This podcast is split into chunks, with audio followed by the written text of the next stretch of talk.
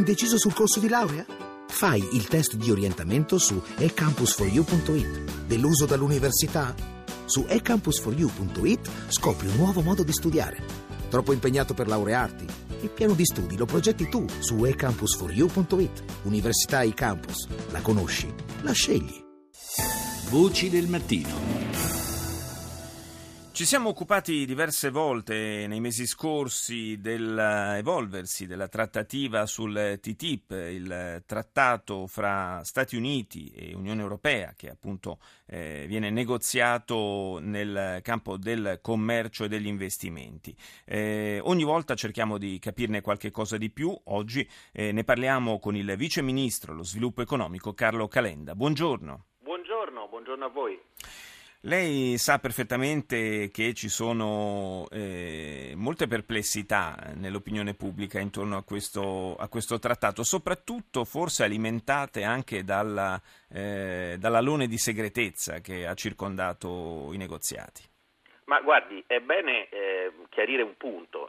Nessun trattato come il TTIP ha avuto un livello di pubblicità dei documenti prima d'ora. Eh, durante la presidenza italiana noi abbiamo uh, desecretato il mandato che stabilisce i limiti entro cui si può negoziare questo trattato e che per esempio sfata molto, molti dei miti su cui si basa uh, l'opposizione al TTIP, i miti che vedono l'ingresso degli OGM che non verranno in alcun modo facilitati dal trattato, miti che parlano di servizi pubblici che sono esclusi dalla negoziazione. Insomma, eh, oggi il TTIP è un trattato in cui si, può accedere a una enormità di documenti che sono disponibili sul sito della Commissione europea. Io credo che ci sia dietro questa opposizione, che per fortuna in Italia è molto, molto debole, in realtà una fortissima sensazione di anti-americanismo che è in questo momento particolarmente infondata, visto che le nostre esportazioni in America crescono del 30% e che ci stanno aiutando a fare un'ottima performance quest'anno. Ma certamente è un trattato che avrà delle importanti ricadute dal punto di vista economico. Le perplessità eh, che vengono espresse da alcuni e devo dire forse non, non, è solamente una questione di anti-americanismo, visto che ad esempio c'è un movimento abbastanza eh, forte di, di, scetticismo anche in Gran Bretagna, che non è esattamente un paese anti-americano mediamente. E, dicevo, eh, le perplessità casomai riguardano eh, le possibili ricadute ehm, per eh, i consumatori.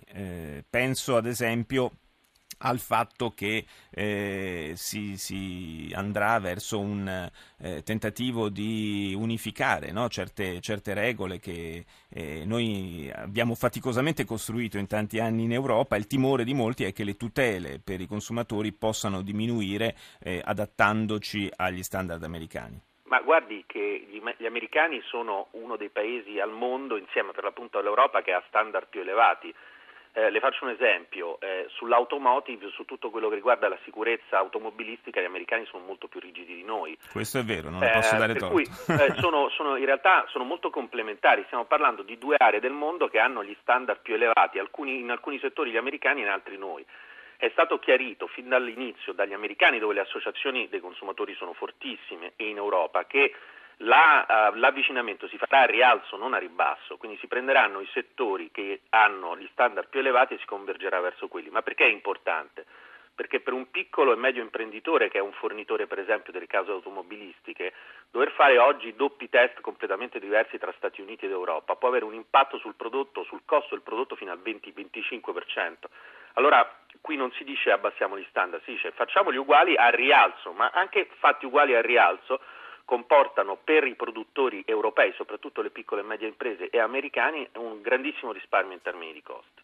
Oh, io faccio naturalmente la parte un po' dell'avvocato del diavolo per, per cercare anche, le riporto anche un po' delle, così, dei dubbi, delle perplessità che vengono eh, mossi, espressi dalle associazioni dei consumatori, per esempio, ma non soltanto, ci sono anche, eh, c'è anche una, una, parte della stampa internazionale, c'è un, eh, un'organizzazione come Euro, per esempio, che rappresenta i fornitori dei servizi di acqua potabile in 27 paesi dell'Unione Europea che ha espresso il timore che eh, possa venir meno l'applicazione eh, in Europa di quello che viene chiamato il principio di precauzione, no? quello che permette alle nostre autorità dell'Unione Europea di eh, fermare l'utilizzo di una sostanza chimica anche in caso di non certezza assoluta della sua nocività, ma anche soltanto se c'è il dubbio. Questo ad esempio in America non, non si può fare. No, in America c'è il principio diverso e opposto, cioè che deve essere evidente che, si, che ci sia un danno. Beh, questo è un caso molto interessante perché il mandato lo esclude categoricamente, cioè il mandato dice che in, in particolare su quello che è sanitario e fitosanitario la differenza tra principio di precauzione e principio di evidenza scientifica, così si chiama quello americano, rimarrà. Uh, e non c'è nessuna discussione in merito, non c'è nessuna trattativa, cioè una, è un dato di fatto, mm. si sa ed è uno dei principi chiave della negoziazione a cui la Commissione europea è tenuta. Tengo anche a precisare che questo trattato, una volta approvato, non solo dovrà essere votato all'unanimità dal Consiglio europeo, non solo dovrà essere votato a, dal Parlamento europeo, ma verrà votato da tutti i parlamenti nazionali. Quindi è un trattato che ha un livello, un tasso di democraticità eh, enorme, cioè non mi posso immaginare un processo più democratico di questo. Dunque tutte queste cose che stiamo dicendo adesso, che non ci saranno gli OGM, che il principio di precauzione rimarrà, potranno essere verificati parlam- dal Parlamento europeo e dai parlamenti nazionali.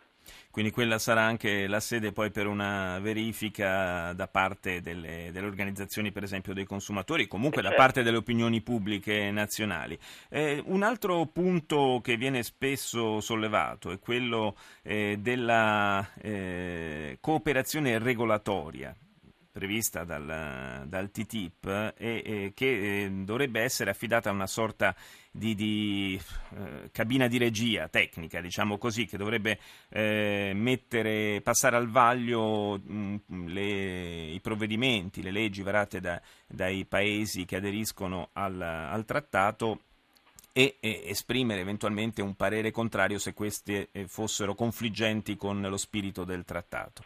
È così? No, quello che si intende per cooperazione regola- regolatoria vuol dire che una volta, facciamo sempre l'esempio dell'automotive, delle macchine, insomma, una volta si raggiungesse un accordo per avere dei eh, criteri unici, delle regole uniche, nel momento in cui si va a regolamentare ulteriormente il settore o in Europa o negli Stati Uniti, ci sarà una cabina di regia che dirà sostanzialmente qual è la direzione per, tenere, per non perdere il risultato ottenuto, cioè per il fatto che entrambi crescano come standard ma non divergano di nuovo, perché sennò dopo tre anni ci troveremo da capo a 12. Ma questo ovviamente non precluderà in nessun modo il potere dei parlamenti nazionali e o del Parlamento europeo e della Commissione europea di regolamentare i settori. Che tempi a questo punto per uh, l'iter del TTIP? Ma guardi, i tempi sono purtroppo uh, molto stretti se lo vogliamo chiudere nella presidenza americana. Abbiamo eh, meno di un anno, otto mesi, dieci mesi, eh, dipende moltissimo dalla, anche dal commitment, dalla voglia diciamo, dei, dei, dei, negoziatori di fare delle concessioni, eh, in particolare ancora non si è raggiunto un accordo sulla parte più facile, che è quella sulle tariffe, cioè il fatto di non avere più dazi doganali in ingresso, che per l'Italia sarebbe già di per sé un grandissimo vantaggio, perché oggi gli Stati Uniti hanno dazi su tutti i nostri settori di specializzazione, tessile, cotone, mhm. agroalimentare, eccetera, eccetera. Quindi il tempo è molto breve, eh, la, eh, Obama, e questo è positivo, ha, ha, ribadito chiaramente che ha intenzione di chiuderlo nella sua presidenza e quindi questo ci dà, eh, dire, delle speranze però ecco, adesso la strada è veramente strettissima. Beh, speriamo comunque che si riesca a fare in fretta ma bene, cioè insomma con, con, le cautele necessarie. Io ringrazio moltissimo il Vice Ministro allo Sviluppo Economico, Carlo Calenda, per essere stato con noi e vi ricordo in chiusura che il programma è a cura di Gianfranco Danna, in redazione ci sono Rita Pedizzi e Colomba San Palmieri con Claudio Urbani, Maria Grazia Santo e Roberta Genuini. Ringrazio il tecnico Antonello Piergentili e il nostro regista Mauro Convertito. Per il podcast l'indirizzo è vocidelmattino.rai.it. Fra poco la linea al GR1 condotto da Luana Cremasco. A me non resta che augurarvi una buona fine di settimana. Ci sentiamo lunedì.